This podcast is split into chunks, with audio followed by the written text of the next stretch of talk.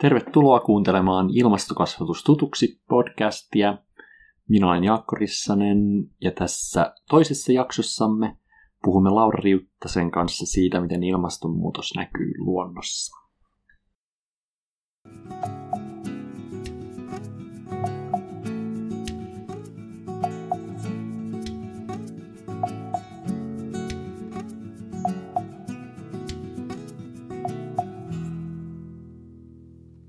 Tässä jaksossa jatkamme ilmastonmuutoksen tarkastelemista eri näkökulmista. Puhumme ilmastonmuutoksen luonnontieteellisestä puolesta ja pohdimme, mistä ihmisen aiheuttama ilmastonmuutos johtuu. Käymme myös läpi esimerkkejä siitä, kuinka ilmastonmuutos näkyy luonnossa nyt ja tulevaisuudessa. Öö, käymme läpi pirullisen ongelman käsitettä ja sitä, miten tästä kaikesta voi puhua lapsille ja nuorille ja havainnollistaa näitä ilmiöitä ikätasoisesti. Tänään vieraanani on Laura Riuttanen. Tervetuloa. Kiitos, kiitos. Haluatko esitellä itsesi tässä Joo. aluksi? Eli mä oon Laura Riuttanen, tutkijatohtori Helsingin yliopiston ilmakehätieteiden keskuksesta. Ja äh, mun oma tausta on meteorologiassa. Eli mä oon opiskellut, opiskellut Helsingin yliopistossa äh, meteorologiaa ja väittelin tohtoriksi ilmakehän pienhiukkasten vaikutuksista pilviin ja sitä kautta meidän ilmastojärjestelmän toimintaan. Ja tällä hetkellä mä opetan ilmastonmuutosta Helsingin yliopistolla sellaista kurssia kuin Ilmasto nyt, joka löytyy, löytyy netistä ja, ja sitä Ilmasto nyt-materiaalia voi kuka tahansa käydä, käydä opiskelemassa ja, ja, ja tutkimassa. Se on aika yleistajuinen ilmastonmuutoksen perusteiden verkkokurssi. Onko se ihan jossain avoimessa yliopistossa? Se on myös avoimessa vai? yliopistossa. Nyt tänä syksynä lokakuun lopulla alkaa avoimen yliopiston kautta mun kurssi ilmastonmuutoksen perusteista. Eli jos tämän podcastin jälkeen haluaa vielä opiskella lisää, niin, niin tervetuloa sille kurssille. Mahtavaa, että se oli hyvä tärppi heti, heti kättelyssä. Ja, ja mä vedän tämmöistä valtakunnallista uh, hanketta kuin Climate University, hmm. joka kehittää Suomen korkeakoulujen ja siten koko Suomen ilmasto-osaamista. Kuulostaa hyvältä. Öö, jos, jos lähdetään tässä ihan tämmöisistä perusasioista, eli, eli jos haluat niin kun avata, että mitä ilmastonmuutos oikeastaan tarkoittaa tämmöisenä niin kuin luonnontieteellisenä käsitteenä, mitä se, niin kuin, mitä se merkitsee? Eli maapallo saa käytännössä lähes kaiken energiansa auringosta, ja se tulee siellä auringon, sieltä auringon lyhytaaltoisena säteilynä, joka kulkee läpi ilmakehän ja osuu sitten pinnoille. Pinnoille ja me tunnetaan se auringon säteily lämpönä, lämpönä meidän iholla, iholla ja, ja maan pinnalla ja sitten kaikki pinnat, maanpinta ja, ja me, niin säteillään sitä samaa, samaa säteilyä eteenpäin lämpösäteilyn pitkäaaltoisemmalla aallonpituudella. Ja nyt taas sitten meidän ilmakehä ei ole läpinäkyvä tälle lämpösäteilylle, eli pitkäaaltoiselle ää, säteilylle. Ja, ja tuota, tämä johtuu näistä kasvihuonekaasuista, mitä meillä on ilmassa. Ja nyt kun ihmiskunta on lisännyt näiden kasvihuonekaasujen määrää, erityisesti hiilidioksidin määrää ilmassa, niin entistä vähemmän tätä lämpösäteilyä pääsee karkaamaan avaruuteen ja heijastuu takaisin maan pinnalle ja lämmittää, lämmittää maan pintaa. Eli nämä kasvihuonekaasut on tavallaan niin kuin peitto meidän maapallon yllä. Ja nyt me ollaan paksunnettu sitä peittoa. Eli jos menisi tuonne ulos kylmään syys, syysaamuun ohut takki päällä, niin meillä olisi kylmä, mutta jos menee paksu takki päällä, niin meillä on lämmin. Vastaavalla tavalla tämä ilmeen voimistuminen lämmittää meidän maapallosysteemiä. Joo, se oli oikein hyvin tuota, tiivistetty. Öö, sä vähän sivusit tätä, mutta mi- miten tämä nykyinen ilmastonmuutos eroaa tämmöisistä edellisistä kausista maapallon historiassa, missä myöskin ilmasto tai tota, ilmaston lämpötila on muuttunut?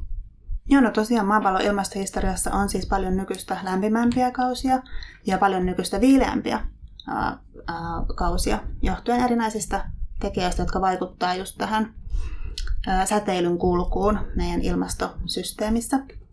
Että jos tarkastellaan vuosimiljoonien aikaskaalaa, niin me itse asiassa eletään nyt jäätiköitymis kautta maapallon ilmastohistoriassa. Eli maapallon ilmastohistoriassa on semmoisiakin kausia, että meillä ei ollut ollenkaan jäätiköitä maapallolla. Ja nyt meillä on, on sekä eteläisellä että pohjoisella pallonpuoliskolla mannerjäätiköitä. Ja erityisesti tuo etelänapamantereen muodostuminen on semmoinen, joka, joka on ajanut meidät tähän nykyiseen jäätiköitymiskauteen. Eli, eli etelänapamanner kun jäi sinne, sinne eteläiselle napa-alueelle eristyksiin muusta muista äh, mantereista ja sitä kiertää kylmät, kylmät merivirrat, virrat, niin siellä on päässyt syntymään tämmöinen jäätikkö, joka heijastaa tehokkaasti auringonsäteilyä avaruuteen ja sitten on viilentänyt meidän äh, ilmastoa. Mutta näissä siis mantereiden muodostumisissa on kyse vuosi miljoonien mm. äh, aikaskaaloista.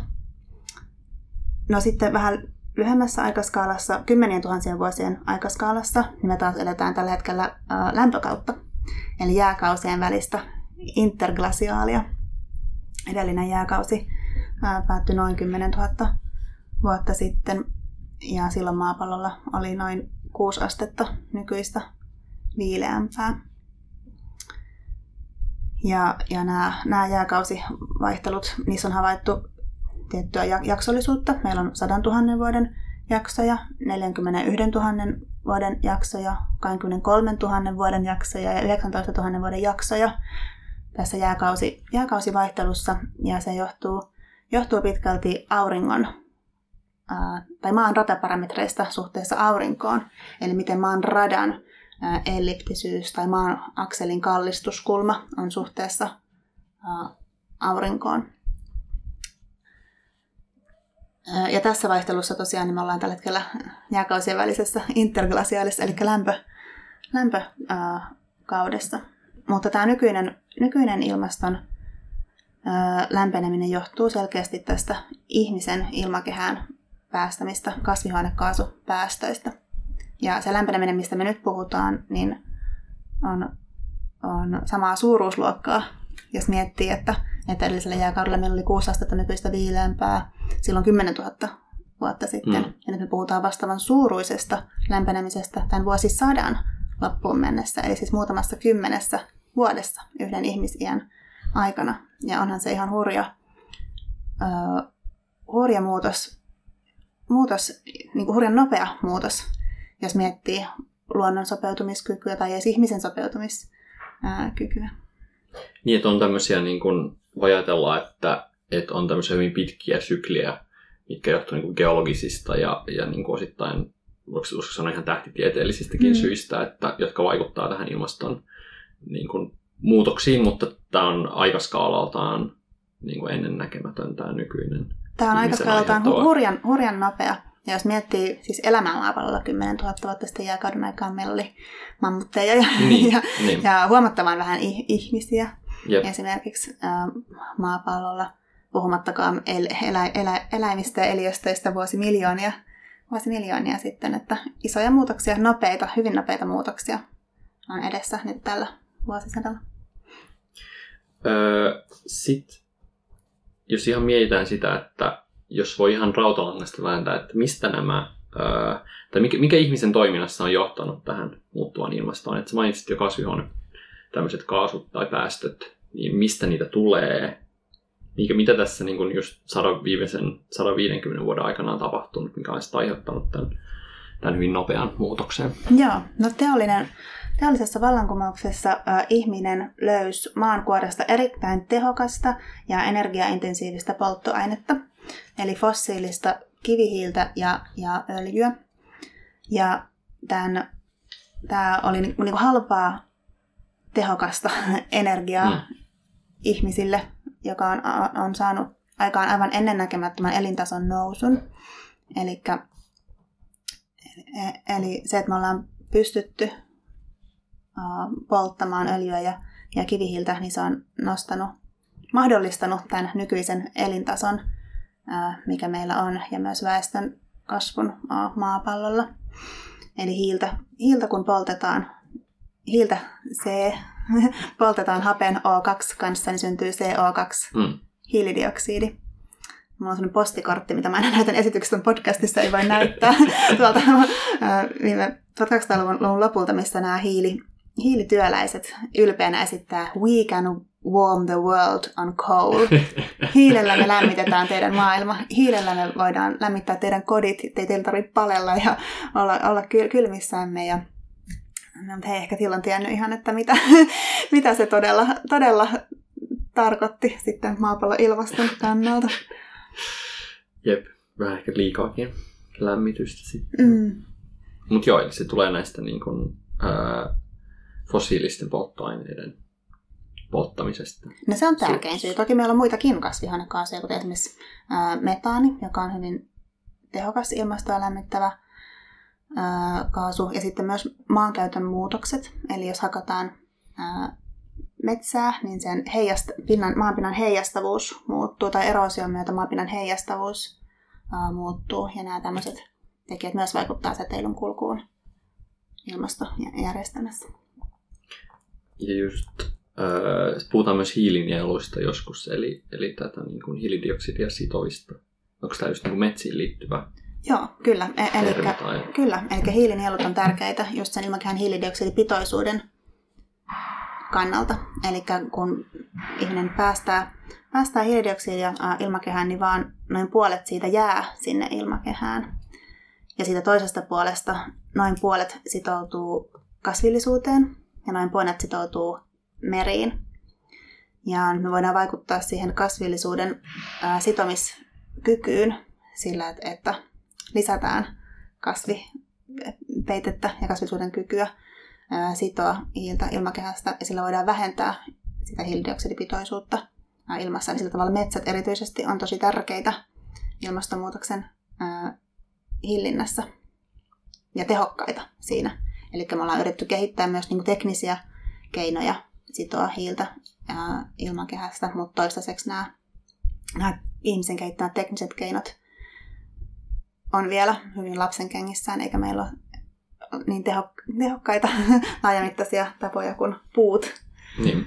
sitoa sitä hiiltä ilmakehässä. Eli yhteyttämisessä kasvit ää, sitoo hiiltä ja tekee siitä ää, happea. Joo, että se on ihan tämmöinen win-win Joo. ihmisen näkökulmasta. Kyllä. Että, tota... Pidetään huolta metsistä ja, ja kasvillisuudesta. Jep.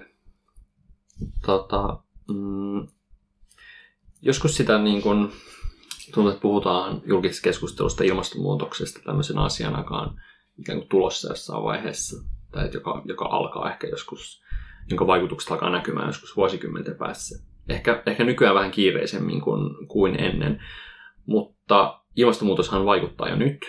Haluatko käydä läpi jotain merkkejä ilmastonmuutoksesta niin kuin meidän luonnossa tai meidän sääjärjestelmässä? Vaikka Suomessa ja sit sen jälkeen ihan niin kuin, mitä tämmöisiä niin kuin globaaleja vaikutuksia on?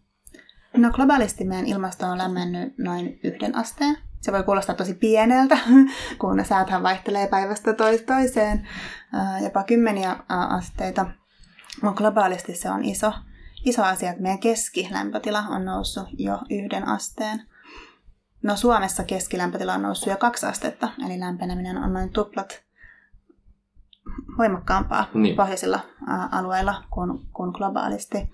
Ja Suomessakin talvet on lämmennyt jo viisi astetta. Ja se toki tarkoittaa, tarkoittaa isoja muutoksia meidän, meidän tota, ö, ekosysteemeille. Eli lumipeite vähenee, lumipeiteaika ö, lyhenee mikä tarkoittaa myös sitä, että talvet on pimeämpiä Suomessa, koska valon määrä, valon mm. määrä ei ää, muutu. Ää, lehdet puhkee aikaisemmin, kasvillisuusvyöhykkeet ää, siirtyy, eli kun ilmastolliset olosuhteet, olosuhteet muuttuu, niin kasvillisuusvyöhykkeet ää, siirtyy. Ja sillä on toki isoja, isoja vaikutuksia sitten myös esimerkiksi maatalouden kannalta. Suomessa kasvukausi pitenee, mutta sitten toisaalta taas on myös semmoisia en, en arvaamattomia muutoksia liittyen esimerkiksi kasvitauteihin, joiden leviämisalueet myös muuttuu. Mitä tota, haluatko käydä läpi myös jotain kansainvälisiä esimerkkejä ilmastonmuutoksen vaikutuksista ikään kuin, niin kuin tällä hetkellä tai nykyään? Öö, joo, no tosiaan kun ilmastolliset ö, olosuhteet muuttuu, niin myös maatalouden edellytykset muuttuu. Ja, ja tämä aiheuttaa haasteita sillä tavalla, kun meillä on, me, meitä on niin paljon, meitä on mm. 7 miljardia, meidän pitäisi jokaiselle, jokaiselle saada ruokaa pöytään, niin miten me voidaan niin kuin, turvata ruoantuotanto nopeasti muuttuvissa uh, olosuhteissa. Esimerkiksi uh, Välimeren, Välimeren uh, alueelle ilmastomallit on jo pitkään osoittanut uh, kuivumista. Ja kun miettii, että siellä on nyt jo aika kuivaa mm. ja epäva, epävakaat, epä, epävakaita yhteiskuntia, jotka nyt jo tappelee vedestä, mm. niin miten sitten, jos sademäärät vähenee 30 prosenttia tämän vuosisadan loppuun mennessä, niin kuin jotkut äh, skenaariot näyttää, niin mitä se tarkoittaa alueen ruoantuotannolle ja toisaalta vakaudelle. Että kun me eletään näin tiiviisti toistemme kanssa, niin kaikki asiat on hyvin kytkeytyneitä, kytkeytyneitä toisiinsa. Eli ulkoiset tekijät, kuten ilmasto, vaikuttaa sitten vaikka maatalouteen sitä kautta ruoantuotantoon, niin sitä kautta sitten taas yhteiskuntien vakauteen ja sitä kautta meidän kykyyn tehdä niitä ilmastopäätöksiä. Ja, ja nämä on hyvin monimutkaisia ja kytkeytyneitä, kytkeytyneitä ongelmia. Ja tästä päästäänkin tähän pirullisen ongelman käsitteeseen, joka sulla oli siellä Jep. agendalla. Joo, jos sä haluat käydä sitä vaikka, niin kuin avata vähän, että mitä tarkoittaa pirullinen ongelma. Joo, eli pirullinen ongelma tarkoittaa tämmöistä hyvin vaikeaa ongelmaa, johon ei ole olemassa yhtä yksittäistä helppoa uh, ratkaisua. Eli jos lähdetään yhdestä suunnasta ratkaisemaan ongelmaa, niin päädytäänkin ongelmiin siellä toisella, toisella uh, laidalla. Ja siksi tarvittaisiin tämmöistä hyvin systeemistä uh, ajattelua ja, ja tapaa lähteä ratkaisemaan, ratkaisemaan näitä pirullisia, monimutkaisia, todella vaikeita ihmiskunnan ongelmia. Niin, tuossa nähdä, että se on tämmöinen vähän niin kuin kokoelma erilaisia ongelmia, jotka mm. niin kuin liittyy toisiinsa. Joita ei voi ratkaista yksitellen. Niin, jep, jep. Eli joka vaatii tämmöistä niin kuin kokonaisvaltaista mm. ratkaisua.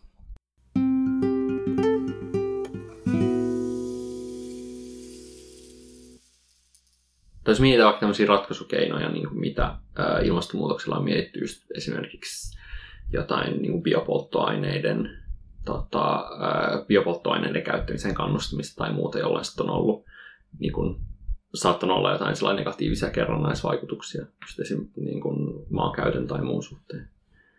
Joo, no vaikka biopolttoaineet on, on ihan hyvä esimerkki, esimerkki siitä, että, että okei, että me ei voida polttaa enää fossiilisia polttoaineita, koska me ei voida enää päästää lisää hiilidioksidia ilmakehään.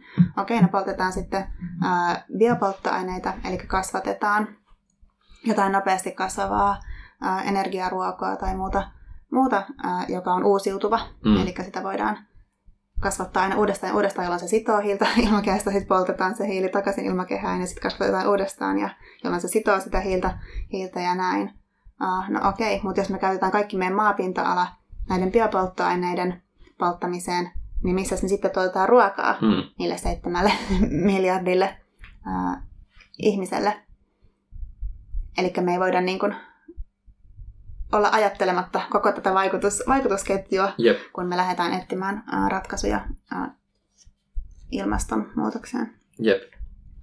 Mm, vielä noista ehkä noista tota, ilmastonmuutoksen vaikutuksista, että myös siis sun erikoisala meteorologia, niin, niin myöskin tämmöiset äärimmäiset sääolosuhteet tai sääilmiöt, niin eikö tämä tota, ilmaston lämpiäminen on myöskin vaikuttanut näiden yleistymiseen? Ja mikä on, onko esimerkiksi Suomessa odotettavissa jotain, jotain vaikutuksia tämän kautta? Joo, eli kun me muutetaan yhtä tekijää meidän ilmastojärjestelmässä, niin sitten ei, ei muuteta vain lämpötilaa, vaan muutetaan sademääriä ja muutetaan ää, tuulisuutta ja muutetaan ääri, äärisäitä, mutta ei kaikki sään äärinnöt lisäänny, vaan jotkut niistä jossain, hmm. jossain niin kuin pa- paikallisesti. Mutta esimerkiksi rankkasateet lisääntyy, koska lämpimämpään ilmaan mahtuu enemmän ää, vesihöyryä. Ja sitten kun sataa, niin niin sataa usein rankemmin. Ja sitten kun keskilämpötila nousee, niin myös todennäköisyys sille, että meillä on poikkeuksellisen lämpimiä ajanjaksoja, niin se todennäköisyys hmm. Lisääntyy. Ja todennäköisyys sille, että meillä on keskimääräistä kylmempiä ajanjaksoja, niin pienenee. Mutta yhä edelleen meillä on isoa vaihtelua päivittäisessä säässä ja isoa vaihtelua eri kesien ja eri talvien välillä. Ja yhä edelleen meillä Suomessakin on sekä lämpimiä kesiä että kylmiä kesiä, sekä lämpimiä talvia että kylmiä talvia, mutta niiden kylmien talvien todennäköisyys ää, pienenee. Eli aina kun puhutaan ilmastosta, niin puhutaan tilastollisista asioista, tilastollisista todennäköisyyksistä. Ja, ja niin kuin, ää, johtopäätösten vetäminen siitä, että joku yksittäinen ääriilmiö nyt johtuisi ilmastonmuutoksesta, niin on tosi vaarallista. että aina puhutaan todennäköisyyksistä. Jep, että tämmöisestä niin kuin yhdestä lumisesta talvesta ei voi tulkita, että ilmastonmuutos olisi jotenkin loppumassa tai, tai olisi fuulaan. Kyllä, juuri näin. Joskus jotkut tulkitsee. Tota, mm, ehkä tästä niin pirullisesta ongelmasta ja näistä kokonaisvaltaisista, ratkaisu, kokonaisvaltaisista ratkaisuista, niin, niin tota, mikä, näkisi, mikä rooli tämmöisellä kasvatuksella tai koulutuksella on, olisi näiden niin kuin, pirullisten ongelmien tutkimisessa ja ratkaisemisessa? Jos tavallaan mietitään tämänkin podcastin tätä funktiota. Niin... No jotta me voitaisiin voitais lähteä ratkaisemaan näitä ää, pirullisia monimutkaisia ongelmia, niin meidän pitää ymmärtää niitä. Me tarvitaan osaamista ja, ja tosi monialasta, monitieteistä ää, osaamista sekä siis koulumaailmasta että ihan siis yhteiskunnan, yhteiskunnan ää, tasolla. Eli meidän pitää opiskella ja tutkia näitä ää, ilmiöitä ja monialaisesti. Ilmastonmuutos ei missään nimessä ole pelkästään luonnontieteellinen mm. kysymys, vaan ilmastonmuutos on myös ö, sosiaalinen, ekologinen, yhteiskuntatieteellinen, hyvin poliittinen kysymys, myös eettinen kysymys, ehkä jopa jollain tavalla koskettelee uskonnollisiakin mm. kysymyksiä. Eli tarvitaan hyvin laaja, laaja-alaista sivistystä ja, ja perehtymistä näihin asioihin. Ja siksi on minusta huolestuttavaa, että monilla ö, nuorilla ja myös aikuisillakin niin on ihan perustiedotkin ilmastonmuutoksesta hukasta. Siitä, että mistä se nyt johtuu ja, ja esimerkiksi millä teoilla on vaikutusta ilmastonmuutokseen. Että ihan, ihan niin kuin perustietämyksenkin lisääminen olisi minusta arvo, arvokasta. Mm mikä tota, miten sä näkisit, että ää, just, että missä, missä iässä tästä kannattaa alkaa puhumaan, tai, tai miten lähestyä just niin kuin erikäisiä lapsia tämän, näiden kysymysten tiimoilta. Et miten, miten esimerkiksi näitä niin kuin, ää, just tätä ilmastonmuutosta tämmöisenä niin kuin luonnontieteellisenä ilmiönä, niin, niin miten sitä voi havainnollistaa erikäisille lapsille ymmärrettävästi? No mun mielestä ehdottomasti ei ole mitään ikärajaa, minkä, mitä ennen ei voisi puhua tai minkä jälkeen voisi puhua ilmastonmuutoksesta. Että kyse on paljon siitä, miten aikuinen itse niin suhtautuu siihen ilmastonmuutokseen. Että jos aikuinen pelkää tosi paljon ilmastonmuutosta, niin sitten se pelko välittyy niin. myös ö, lapsille. Tai jos aikuinen itse kokee semmoista voimattomuutta, että eihän me voida tälle asialle mitään tehdä, niin sitten se myös välittyy niihin lapsiin. Elikkä, eli musta äh, tärkeää on puhua ilmastonmuutoksesta ja toki lapsen niin kuin ikä, ikätaso äh, huomioiden. Kyllä kaikki lapsia kiinnostaa hmm. sääasiat ja, ja sillä tavalla il, ilmastoasiat. Ja minusta olisi tärkeää, että aikuiset välittäisi, ei välittäisi lapsille semmoista pelkoa tai ahdistusta tai voimattomuutta ilmastonmuutoksen edessä, koska nämä on kaikki se, tämä on sellainen asia, minkä eteen nyt tehdään ihan hurjasti töitä Suomessa ja globaalisti. Ja, ja näihin asioihin pitää vaikuttaa. Ja jos nuoret vaikka kokee, että, että tai monet kokee, että niin kun on menossa väärään, väärään suuntaan ja on huolissaan ilmastonmuutoksesta, niin mun mielestä aikuisten pitäisi tukea nuoria siinä toiminnassa paremman maailman eteen, koska me kaikki halutaan toimia paremman maailman eteen. Me halutaan muuttaa maailmaa mm, paremmaksi aikuisten tehtävän tukea nuoria kaikin mahdollisin keinoin, keinoin tässä, että ei luoda lannistusta, vaan luodaan innostusta ilmastotoiminnan ympärillä. Ja, ja tällä hetkellä niin paljon tapahtuu uh, Suomessa, maailmalla, politiikassa, politiikassa että niin kun asioiden eteen te- tehdään teitä ja nuoret voi olla vaikuttamassa, vaikuttamassa siihen asioiden kulku- kulkuun sekä nyt että, että tulevaisuudessa, kun he, he kasvaa oman alansa asiantuntijoiksi ja, ja toimijoiksi ja, ja vaikuttajiksi. Ja minusta on tärkeää, että nuorilla, nuorilla on niin kuin se kokemus siitä, että heille tärkeiden asioiden eteen voidaan tehdä, tehdä asioita ja tehdä yhdessä niitä. Mutta nuoret tarvii myös aikuisten apua, Yep. apua ja, ja tukea siinä. Että musta tässä just nuorten kanssa toimivat aikuiset on tosi tärkeässä ää, roolissa. Joo, siis se on just ehkä tässä viime vuosina on selkeästi tota, tai tavallaan niin kuin, aikuisten ehkä ole tarvinnut erikseen kannustaa nuoria olemaan aktiivisia tässä, vaan, vaan pikemminkin päinvastoin, että nuoret on ottanut hyvin vahvasti aloitetta, jos miettii näitä Fridays for Future-hommia ja muita. Niin musta Mut on just- tosi hienoa ja kannatettavaa, Jep. mutta toki se koskee silti vain pientä osajoukkoa nuorista, Niin. jotka on kykeneviä siihen, että he lähtee ilmastomielenosoituksiin tai kirjoittaa mielipidekirjoituksia tai ää, laittaa sähköpostia päättäjille, niin se on kuitenkin hyvin pieni, pieni osajoukko nuorista. Minusta se on erittäin niin kuin, kannatettavaa ja kannustettavaa, että nuoret osallistuu yhteiskunnalliseen keskusteluun, nuoret osallistuu ää, vaikuttamistoimintaan ja, ja pitää ääntä itselleen tärkeistä asioista. Musta se on erittäin niin kuin, tuettavaa toimintaa. Jep. Mutta että ilmastonmuutoksesta pitäisi puhua myös niiden nuorten kanssa, jotka ei ole siellä barrikaadeilla. Jep.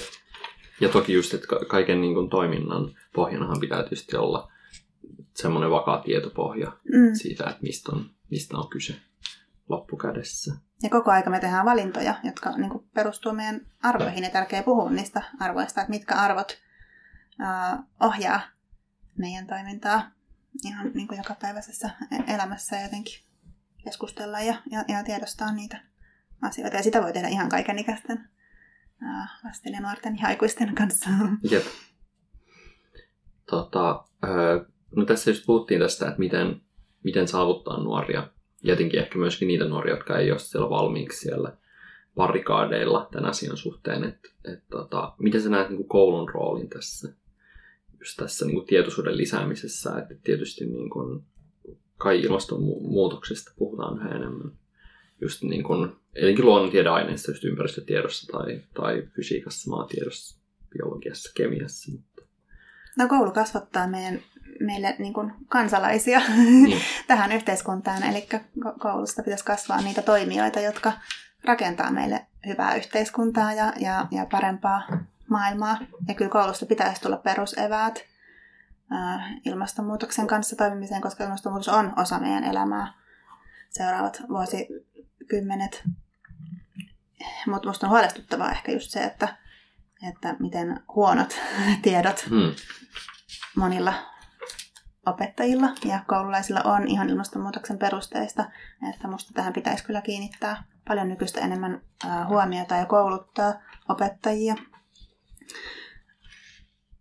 ja kasvattajia ihan ilmastonmuutoksen perusteista ja myös niistä niin kuin, vaikuttamiskeinoista, millä, millä nuoret ja kaikki kansalaiset voi, voi vaikuttaa ilmastonmuutokseen.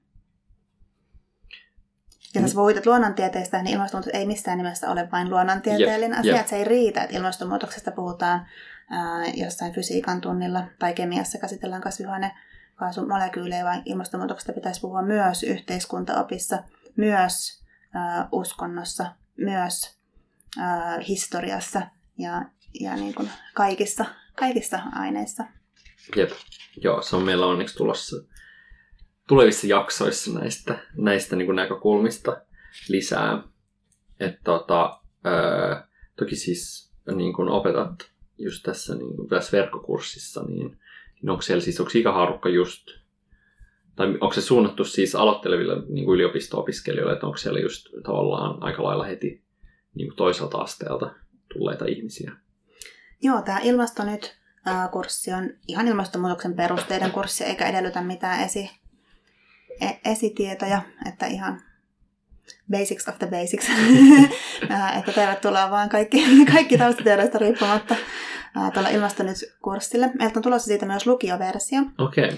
Eli nyt tämän vuoden loppuun mennessä, mennessä me ollaan pilotoitu, pilotoitu sitä jo ja julkistetaan, julkistetaan sitten loppuvuodesta kaikille Suomen lukioille lukiolaisen Ilmastonyt-kurssi. Mm.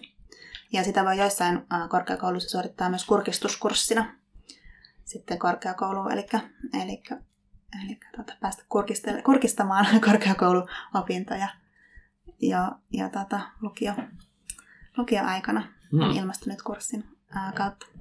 Mahtavaa. Ja tosiaan avoimen kautta tälle meidän syksyn, syksyn kurssille, lokakuun lopussa alkavalle syksyn kurssille, niin tervetuloa sinä ja, ja kaikki kuulijat. Mahtavaa. Miten sitten, tässä on puhuttu niin koulutusjärjestelmän puitteissa, miten sitten koulutusjärjestelmän ulkopuolella, että, että just nuorten harrastustoiminnassa ja, just, no esimerkiksi just tämmöisessä nuorten kotkien tai, tai pioneerien tai, tai partion toiminnassa, niin miten sä näet sen roolin niin kuin just tämmöisessä ää, lasten ja nuorten ilmastonmuutostietoisuuden lisäämisessä? Joo, mainitsinkin tuossa ennen kuin aloiteltiin, että mä vedän partiota itse tota, harrastuksena maanantaisin ää, Espoossa.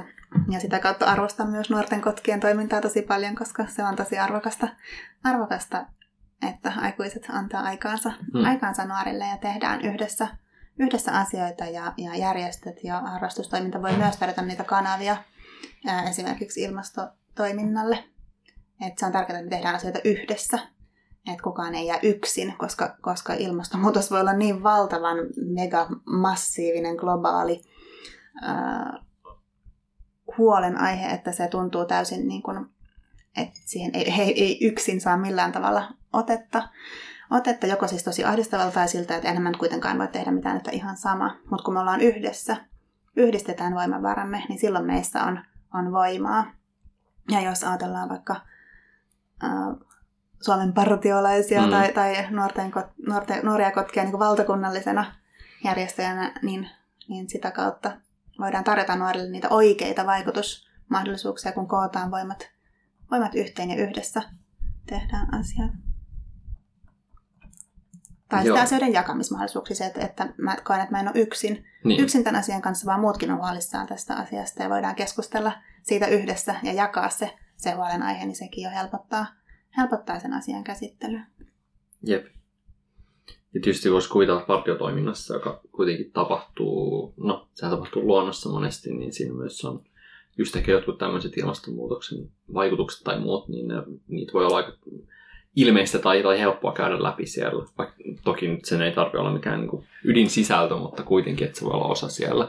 Ihan parasta partioharrastuksesta on se, että mä lähden joka maanantai ulos. Että keli, ihan mikä tahansa, keli kuin keli, niin siellä marraskuun räntäsateessa leikitään taskulampuhippaa pimeässä, pimeässä märässä metsässä ja se on ihan parasta, mitä voi, voi olla. Että sitten on niin jotenkin hyvä, hyvä mieli ja piristää, kun tulee oltua oltu ulkona, mutta kyllä se tavallaan myös tuo sitten näitä asioita lähellä. Okei, okei mä oon meteorologi.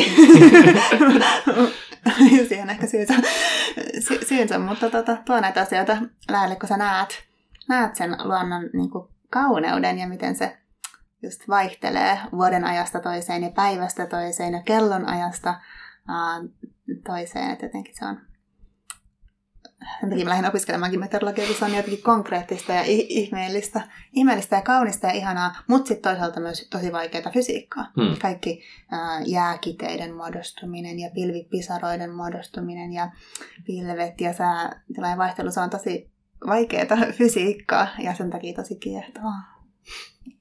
Mahtava Ja samoin sitten vielä ilmasto, ilmastotutkimus, että sehän on tosi monimutkaista. Ilmastomallitus ja näiden syy-seurausyhteyden ymmärtäminen on tosi monimutkaista ja, ja kiehtovaa ja tosi tärkeää. Että itse on sillä tavalla etuoikeutta, että saa olla töissä näin, näin niin kuin akuuttien, tärkeiden ja vaikeiden asioiden kanssa. Joo, mahtavaa. Kiitos tästä. Onko Kiitos. jotain vielä tämmöistä viimeistä terveistä niin kuin ilmastokasvattajille tai, tai muuta semmoista? No se, että kaikki te, jotka teette töitä nuorten kanssa, niin teette ihan todella tärkeää työtä meidän tulevaisuuden eteen. Että se on todella arvokasta, että, että annatte aikaanne, aikaanne nuorille ja, ja yhdessä kohtaatte näitä, näitä isoja haasteita ja pohditte, että mitä niille voitaisiin tehdä. Kiitos paljon. Kiitos. thank you